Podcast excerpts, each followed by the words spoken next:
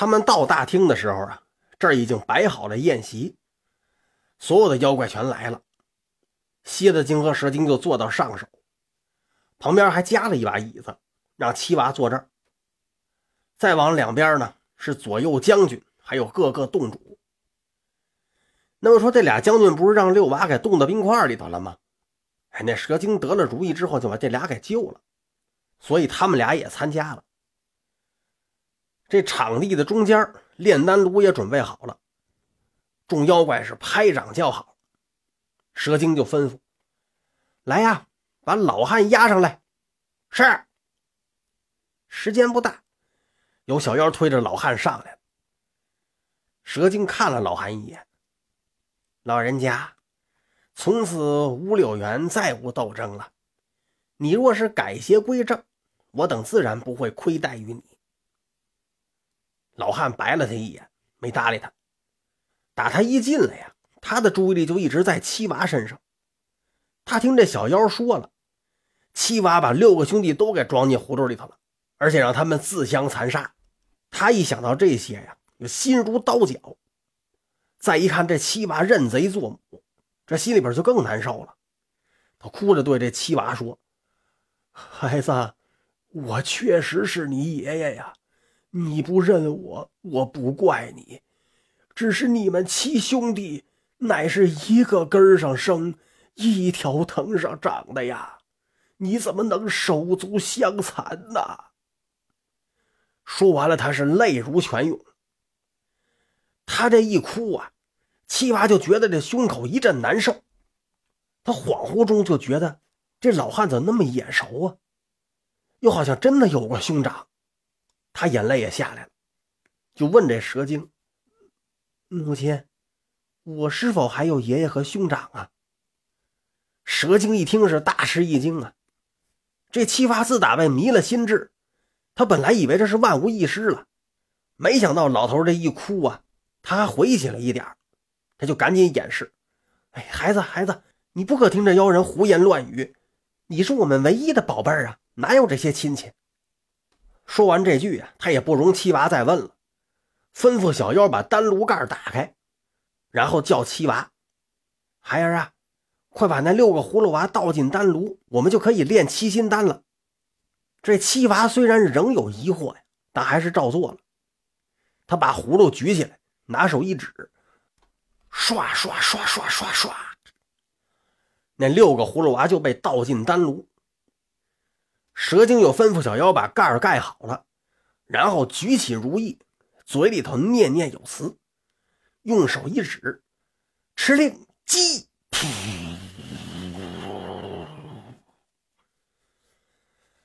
炉子里顿时是燃起熊熊烈火。烧的六个葫芦娃是痛苦难当。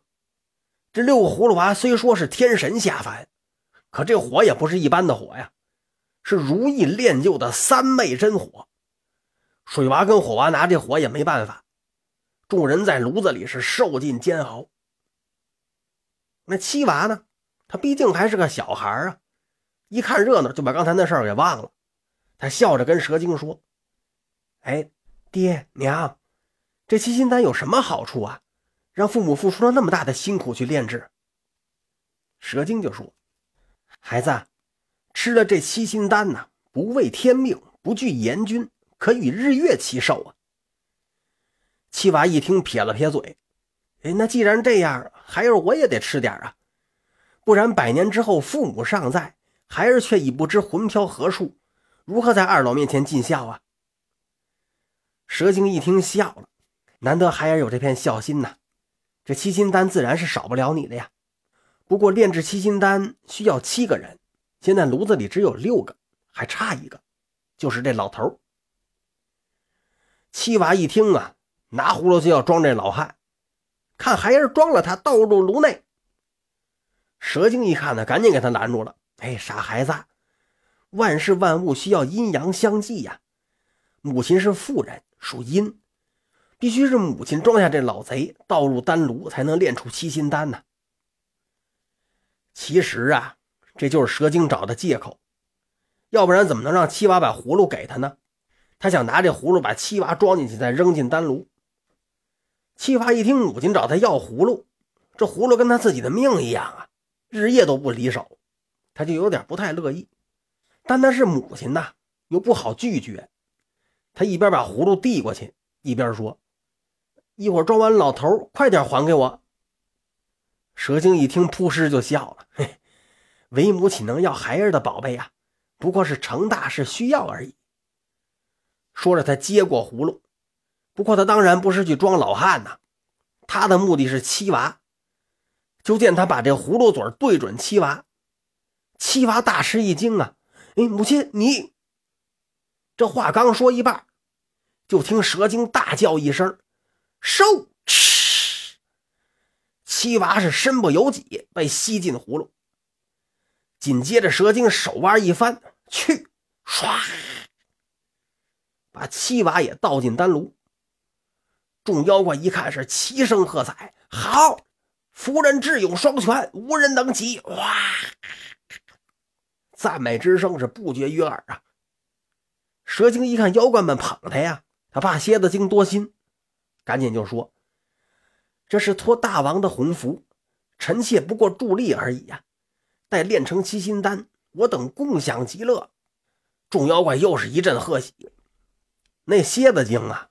刚才看蛇精把七娃倒进丹炉里头，一开始有点不落忍，可是他想到这七心丹呢，吃了可以与日月同辉，他也就释怀了，和众妖怪是推杯换盏，庆贺大功已成啊。